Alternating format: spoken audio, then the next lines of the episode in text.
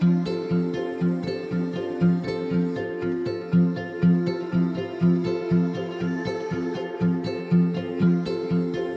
everybody, and welcome to another episode of Green Through. Here today with us, I am pleased to be joined by Lorenzo Conti, who happens to be the founder and CEO of an agri-tech startup called Crover. In a few words, Crover aims to reduce grain loss during long term storage by mapping conditions inside um, grain bulks. And uh, simply put, this occurs through the use and deployment of the world's first technology for locomotion in uh, bulk solids. That being said, Lorenz, I think it would be suitable to start with a little, you know, introduction regarding your background and uh, you know how you went about the, the founding of this uh, interesting project of yours. Thank you, Eric. Really glad to be here in this exciting podcast. Um, my uh, my journey as entrepreneur uh, started as I was finishing my PhD at the University of Edinburgh, uh, where I had never thought about startups and entrepreneurship at that point. Um, and I, we discovered a kind of novel physical effect, which effectively, as you mentioned, uh, represents the first feasible method for locomotion bulk solids. So any system like uh, sand dunes, grain bulks, which is our focus right now, and uh, and bulk powders. Um, and then, you know, from there, we, uh, through advice from uh, the uh, startup people and kind of spin-out people of the university, we started looking into potential applications of that technology.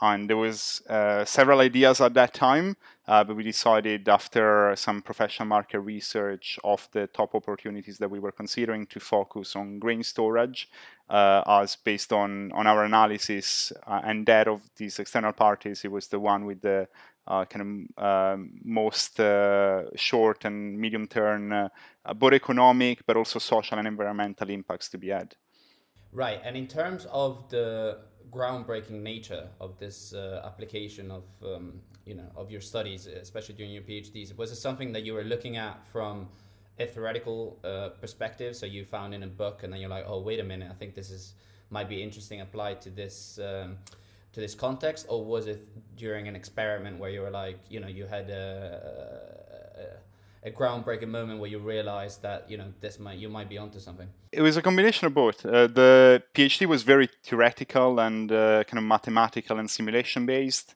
Uh, we're using a lot of the kind of high performance computing facilities of the University of Edinburgh, where luckily we have the, the top center in the UK for uh, for that. Um, and uh, I mean, when, when, you're simulating these type of systems, uh, these simulations are very computationally expensive, uh, and that's why also we don't know too much about these systems. I mean, that's part of it. Uh, so because you need to simulate every single particle, and you've got you okay. know three degrees of freedom for every single particle, and you can't parallelize in terms of time as well because you've got a history dependence. Right. Uh, but also because in the in the you know naturally occurring physical systems, you can't really look through a 3D granular system because uh, you know they, they're kind of solid particles, and uh, right. light doesn't really get through, and even where it does, it gets diffracted kind of significantly. Um, so yeah, it was uh, you know it was a very theoretical PhD. I was kind of looking into different aspects of granular materials. Um, okay. So this discovery was a bit coincidental. Um, you know, one day I had a bit of uh, intuition uh, I mean, I would often have kind of crazy ideas, but usually they would not work, or you know, they wouldn't really lead to nothing. Um, so I was, uh, you know, I was also at the point where my my supervisor was, you know, uh, j- just focus on the core project because we're running out of time. Uh, you know, stop coming up with new ideas. So I had to kind of uh, hide a bit from him also uh, the the fact that I was, you know, was still considering other ideas and uh, yeah, I had this kind of theoretical concept. I ran the simulations, and uh, uh, because when you do simulations, you know you always want to make sure that there's nothing wrong with them, right. Uh, and, and the, results are actually correct. Then I also uh, set up some uh, pretty rudimentary experiments in in my living room.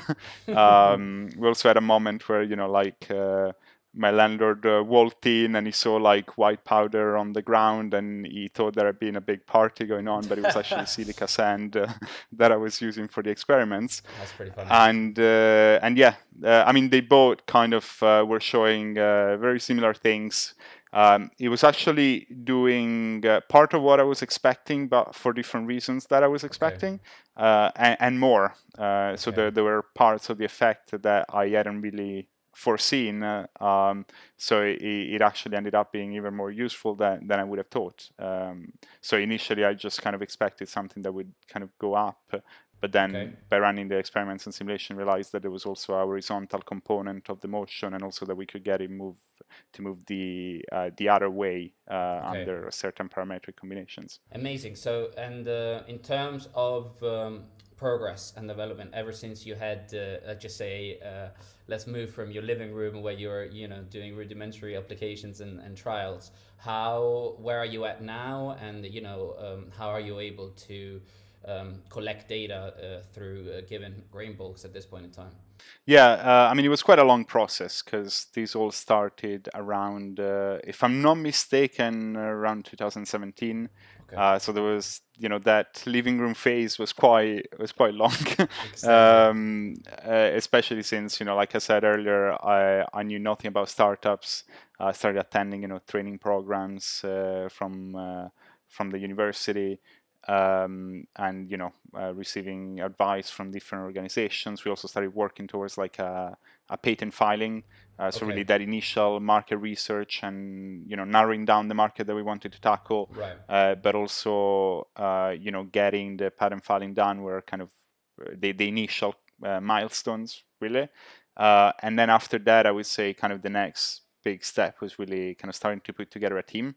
I kind right. of realized I mean, I did try to do everything on my own to begin with. Uh, realized about kind of one year into that. it that it was, uh, yeah, it was not, it was absolutely not possible, especially because you know uh, we we've been trying ever since to build a, a pretty complicated pro, uh, product that involves uh, a lot of different expertise. Uh, um, and so, you know, I started looking for uh, for a co-founder. I was lucky enough to to meet Artyom, who's our technical director now, uh, although you know that was uh, quite a long process because especially at those early stages it's, is really hard to find someone who's uh, who's That's a right fit and uh, who's also yeah as crazy as me even crazier if anything in in some aspects but uh, you know that that is also complementary you know you don't want someone who uh, who's just like you, who's your mirror, but if anyone thinks someone that is as different as, as possible from you, but that you can still work together. Absolutely. And uh, so if you could, what can I say, in a few words and as uh, non-engineering as possible, how does your product look and how does it operate in a few words? Let's just say hypothetical terms that I'm a, I'm a farmer. I'm interested in uh, what can I say, maximizing and optimizing the efficiency of uh, my grain bulk for the um, for the long term. Yes. Uh, if how, how, you know how, how do I go about um, tackling this issue with Crover? Yes, so uh, I mean the system that we've been building now. So we started off from that kind of uh, um, subterranean drone, or we, as we call it, a crover, because there's really no dictionary word for that, right. uh, as it is effectively the words first. Um, we started, you know, uh, with building the device, but then we moved to kind of turning that uh, the single robot into a grain storage monitoring and then management system. Right. Uh, so the version that we've been developing so far mostly focusing on uh, uh, measuring uh, temperature moisture as it okay. uh, swims, as we say, through the bulk of the grains. Uh, so basically, it moves through uh, most of the, the grain bulk and uh, and measures temperature moisture as it's moving through. Uh, also, because of the localization data that we gather, is able to um, to provide kind of um, you know volume data, so kind of stock levels um, in, a, in a fairly kind of accurate manner.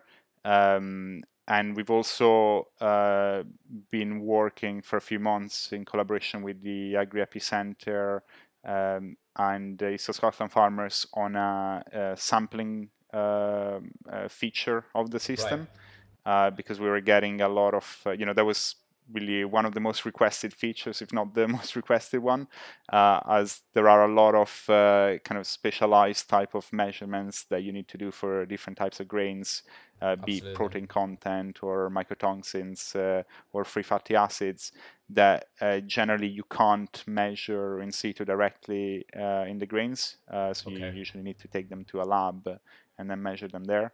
Um, and also because you need to kind of keep uh, a sort of sample to to prove to uh, to your buyer or other person in the kind of supply chain uh, what quality uh, you've had in there in, in case someone comes back uh, you know uh, with, with a rejection. Absolutely. So um, you're telling me that in terms of what can I say response from the market and demand um, there is quite the appetite for a standardized solution in Crover in the sense that you know whatever my type of grain would be i need access to my own customized and tailored set of metrics that you know crover eventually would be able to uh, accommodate right yeah that, that's part of the kind of um, you know some of the following phases of, of development. I mean, as you mentioned, kind of uh, expanding the type of sensorial data that we provide, uh, also uh, you know providing advice through the um, through the data, using it to predict also things in the future, right. uh, recommending what you should like do depending on a, on a certain right? problem. Yeah, yeah, exactly. Um, I mean that uh, that is still kind of much into the future too. I mean, we, we started this summer doing the first kind of uh, data science type of analysis on the on the data through, uh, right. through an intern that we had this summer, and we've got some uh, some more people coming out in the next months that uh, will do some more of that work. Uh, but at the moment, we've been focusing on on getting the the first uh, version of the device of the, the monitoring and uh, um, and also you know I mentioned monitoring but also it provides some level of mixing of the grain as it's moving through. So we've been uh, trying to get that first version really robust enough and ready uh, and uh, yeah we're going to be starting the first pilots in the next months with some partners in in the UK and and in Italy. So both of both of us have kind of deep uh, roots and connections both in the UK and in Italy, which is, uh, uh, I guess, that just kind of happened a bit naturally. Um, and uh, yeah, we're really looking forward to that and building case studies, and then uh, uh, you know, um, hopefully getting the the system ready kind of towards the end of next year to to scale up and welcome more partners on board. Sounds extremely interesting. And in terms of the um, the actual operation of how Crover works, you must also rely on um, on a system, right? In the sense that you have the sensor, which I believe is sort of uh, for the listener shaped like uh, an American football or like a small rugby ball in a way, right? Uh, yeah, in a way. Um, I mean, we have uh, various versions of the prototype. We have the one that uh, you see kind of in most of the the publicly facing media, which is uh, obviously quite outdated uh, because that, that's the one that we rely, released after some IP kind of filings in right. September last year. Uh, and then since then, kind of the, the shape have, has been changing a bit. But yeah, because the movement of the Crover is based on uh, you know what we're starting to call now the Crover effect. So right. uh, really that that effect that we discovered that if you're rotating something in, in granular media, that creates uh, you know motion of the device uh, through a sort of liquefied layer of, of grain, right. um, then uh, yeah, that uh, you know that sort of American football type of shape that you're describing is uh, uh is the most common one, uh, really, because you you need uh, rotation and a kind of circular cross section to, to have the most kind of efficient type of setup. Yeah, I'm gonna be completely honest with you. The first thing I thought is that it looks like the the vortex. I don't know if you know that that game, the one that you throw into the air and it makes that noise as it spins. So um, yeah, absolutely. And I wanted to ask you. So in terms of, so you know, you have this, let's just say, uh, full American football shaped sensor going through your your grain bulk. As a as a farmer, how am I able to monitor these parameters? Is it done by you guys, and then you sort of um, format it and you know provide it in such a in such a in such a blueprint that a given farmer would understand it or would you know a given farmer have an ipad crover app and is then able to you know look at the temperature and moisture of their bulk and make uh, um, their decisions accordingly yeah so uh, we've been building like a system as complete as possible uh, because we realized that um, a large number of, uh, of customers wouldn't really know what to do with the data or the robo if we just provided that uh, to them. So that's why we talk about a system. Uh, there is a companion app, uh, as you correctly mentioned.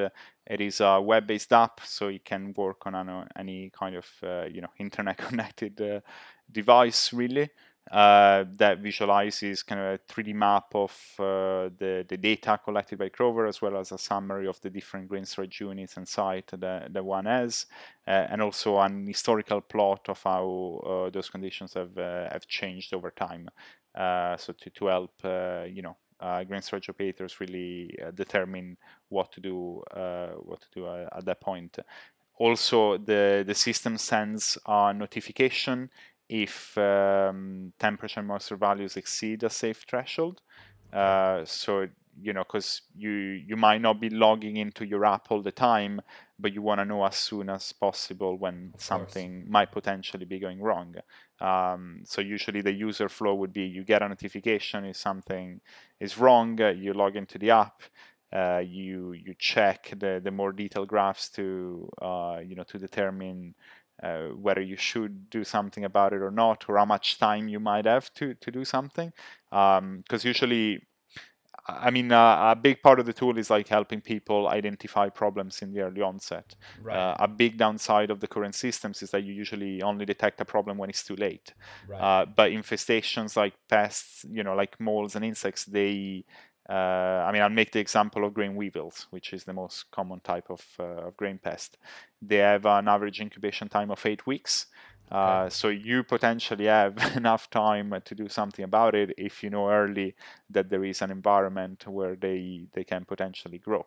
Uh, the right. problem is that you don't usually know until it is too late. Yeah, absolutely. And um, I think the more I sort of familiarize myself with uh, what Crover is trying to achieve, and I think you know on the platform have had plenty of you know entrepreneurs and and founders where you know they're trying through their groundbreaking you know product offering to educate um, customers and you know uh, explain to them the benefits associated with their with their solution whatever the context. But in this instance for Crover it's completely different right? Because you're providing a service where the farmers know what they're doing right? But they're just missing that um, signal which you guys are providing. So you're not necessarily um, teaching them anything. If anything, you're accommodating and tailoring and customizing your solution to their parameters. Say, I don't know, I need not only temperature and moisture, I also need these other parameters. I think that you know what I mean. That uh, other side of the coin in terms of what you're trying to do is uh, is quite fascinating.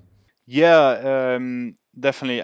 I mean, they're uh, one of the hardest parts of developing a kind of commercial system uh, has been the um, grain storage operators, like different grain storage operators, they tend to do things very, very differently.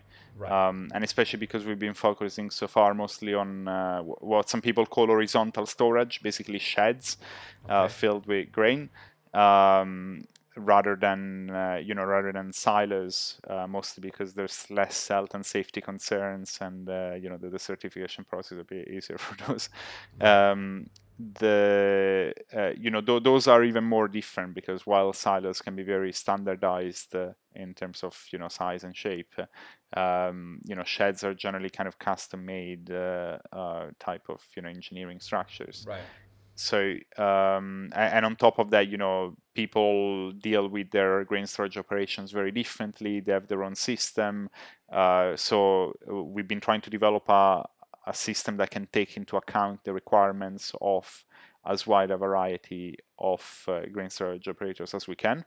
Um, at the same time, we have been focusing on uh, um, people that deal with centralized grain storage operations. Okay. Um, so not uh, not so much farmers for now, uh, and the main reason for that is I mean, there's many reasons to it, but uh, one is that uh, farmers are very price sensitive. Uh, so they're not kind of the, the most economic um, type of initial target customer for us. Although uh, we're doing tests with uh, quite a few of them uh, because it's uh, it's much easier to test with farmers than with uh, you know sites with a with a million health and safety rules.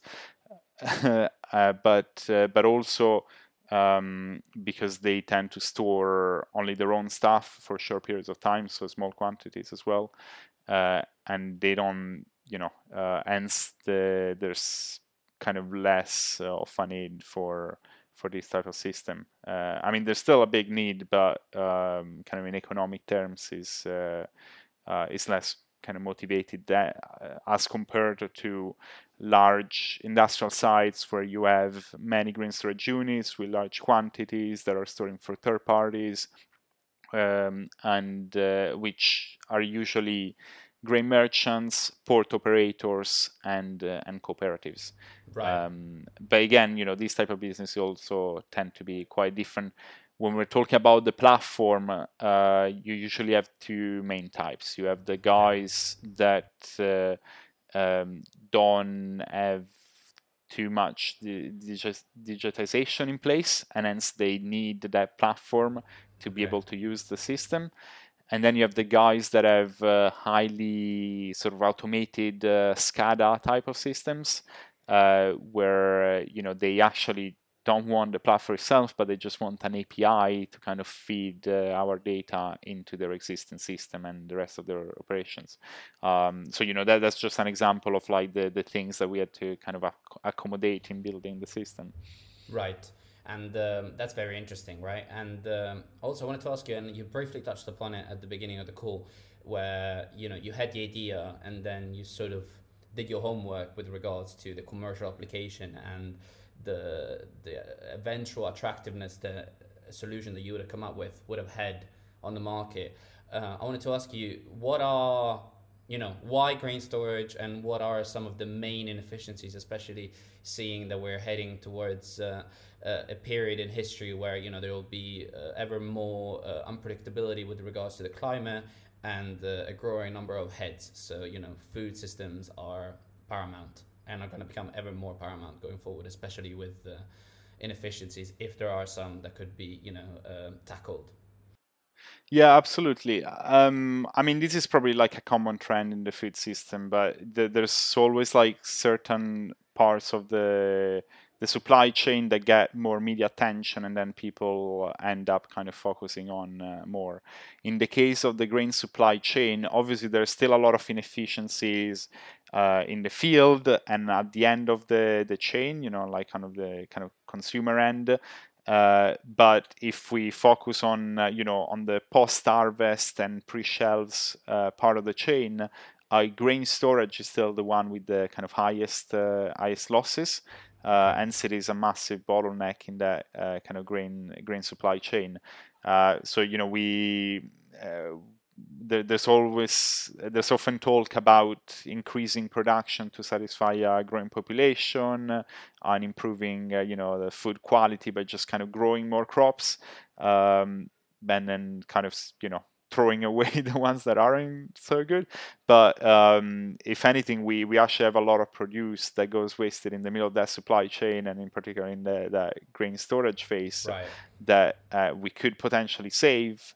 Uh, and hence, you know, uh, increase the amount of food and, and also the quality of food that uh, goes at the end of the chain.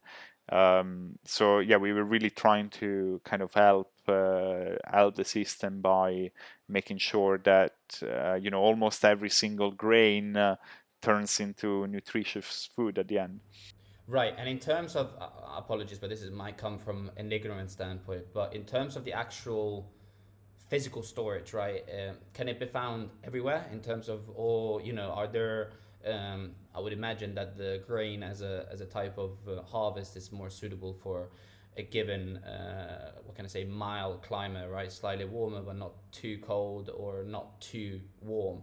And uh, you know, I wanted to ask you where are where are the main facilities found on a global scale, and uh, you know if they're found in within developing economies, uh, how do you envision, let's just say, um, in five years' time, how you know Crover as a as an easy and digestible solution could also be appealing to um, such a market. Uh, yes, there are uh, there are a lot of uh, you know geographic differences uh, in the type of grain that is stored. Uh, but also in the type of uh, grain storage units that you might find and kind of who manages those. Um, a lot of it is kind of down to uh, local policies, but also kind of historical reasons. Um, so, you know, for instance, uh, in uh, in Europe, kind of private grain storage is more common.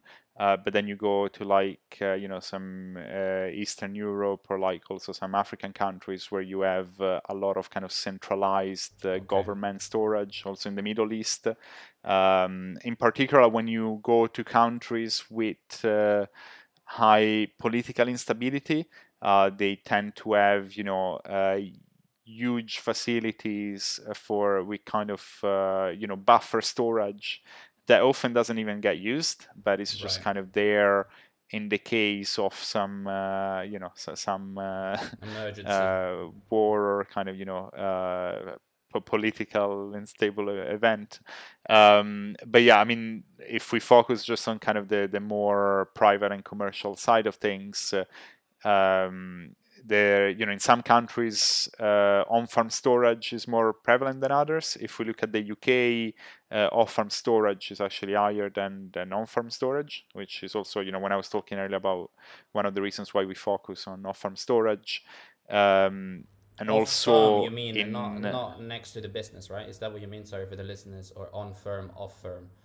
Yeah, so uh, yeah, uh, yeah, exactly. So I mean, uh, on farm we usually mean kind of uh, storage owned by the farmers on the farm okay. itself, and off farm we usually mean in a in a kind of site that is separate from the farm itself, and Understood. usually is a, a, kind of centralized grain storage site. Um, yeah, also you know we we have like the two main types of grain storage uh, units. You've got um, you know sheds or kind of that are basically warehouses filled with grain. Uh, sometimes we're kind of dividing walls in between, um, just kind of uh, almost like a, an open plan type of thing, really um, just entirely filled with grain. And uh, and then you got silos, which are instead, you know, the the, the cylindrical type yeah, of structures circular, right. that you might have seen. And um, I think one of the concluding points, and I think one of what can I say, uh, reasons why I um, I really gravitated towards the ambition and vision at Crover in uh, given again where we're heading, um, do you think if you could boil it down to the T, why do you think what is the main feature that uh, would make Crover, you know, um, a solution that is so so after in a market that is uh, you know filled with the gaps and inefficiencies at this point in time? Yes. Um, so we we decided to start with grain storage uh, monitoring and, and mixing because we realized that there wasn't anything else out there that could pinpoint uh, where you got a problem and identify it in the early onset. Uh, and that's what we're calling kind of stage one of the the Crover, uh, the one we that we're kind of trying to deploy now. Um, then stage two is the sampling system that I was talking about, uh, and then the the kind of the the um, the, the even bigger target is uh, what we're calling stage three, which is topical intervention. Right. Um, so basically addressing a problem locally where you've identified and kind of sending the local robot to to take care of that problem. Because right now, if you've got a problem, you got to act on the entire bulk. And right. you know we're, talking about you know uh, hundreds or thousands of tons uh, in in most cases. Um, so you know, uh, moving that amount is uh, is usually expensive. You also end up mixing the good stuff with the bad stuff, uh, and then often like even just spreading that uh, that problem. Um, so you know it would be much more efficient to to kind of be able to address the problem locally. Also, one of the, if not the biggest cost of running uh, grain stores right now is the energy cost for cooling and aeration. Uh, and right now, if you even if you've got uh, you know a hotspot in uh, one meter cubed, uh, you gotta you know you gotta cool down the entire thing uh, and aerate the whole thing. So um, so it's not it's not very efficient. So uh, yeah, we're really trying to develop a, a kind of complete grain storage management system. Um, and yeah, that eventually, you know, once we get there, that that's really the point where we see that you know it, it would become uh, essential for any grain storage operator to uh, to have uh, to have a Crover.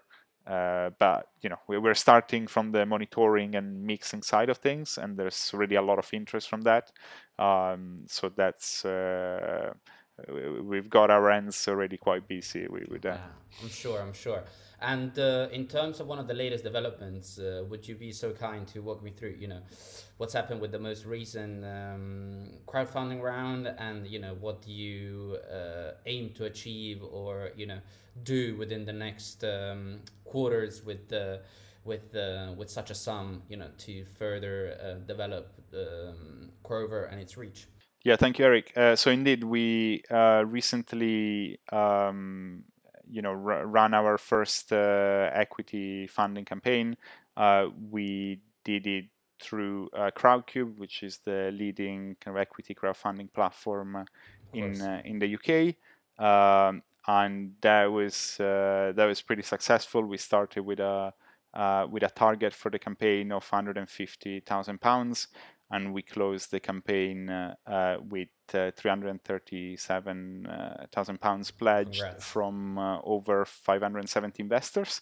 a lot of you know very nice value-added ones, which is also one of the reasons that we were looking from it. Um, so you know, I just want to give a shout out to all the people that kind of uh, you know decided to join our mission and, and and believe in us and we hope to kind of celebrate future successes with all of them. Speaks volumes about also the the how you know not only the the truthfulness and you know of your vision and but also you know how it's perceived from the market right? Because otherwise people wouldn't necessarily um, put not only the money but also their trust in uh, in the long term development and progress of your product, right? Yeah, um, I think I mean one of the nice things of the campaign was that there was there were also a few a few farmers and people in the grain uh, in the grain sector uh, that heard about it through the campaign. So it was a it was a nice marketing kind of uh, right, uh, tool right, as right, well, uh, going through that exercise. Um, and you know they they wanna you know that they've been asking to, to do things with us. So hopefully we'll be able to to work with them as well soon. Uh, but yeah, that's something that also we were we started doing since pretty early uh, because we wanted to make sure that we wouldn't be wasting our time on kind of the wrong things. Uh, we we spent a lot of time kind of going around and talking to as many green search operators as we we could, uh, you know, gauging their interests, but also um, getting feedback from them because uh, we had, uh, you know, as, as, it always happens in these cases, uh, you start off with an idea of a product uh, that, um, you know, maybe doesn't perfectly match the, the customer need and, and what they're looking for. Uh, so, you know, we've been listening to them uh, and trying to uh, to kind of fit both both the technical abilities and make them, you know, match as close as possible to to what people really are looking for and, and what they need. And um, yeah, that's been massively helpful in the in the product development as well. Getting kind of that that insight from from people that have been doing these things for for all their life, really. Amazing. So I wanted to, you know, congratulate you again, uh, not only on the successful latest round of financing that you were able to achieve, but also on, you know, the work that you've been able to do to date. And you know, best of luck with all your future endeavors. And you know, um, as a concluding point, is that something that you'd like to bring to people's attention now that it's the, um, an opportunity for you? Uh, maybe just to follow Eric's podcast, uh, Green Through, on uh, both Spotify and, and, LinkedIn. You're too kind. But uh, honestly, Lorenzo, grazie mille. Thank you very much. And, you know, best of luck with everything going forward. Thank you, Eric. It was a pleasure to be here.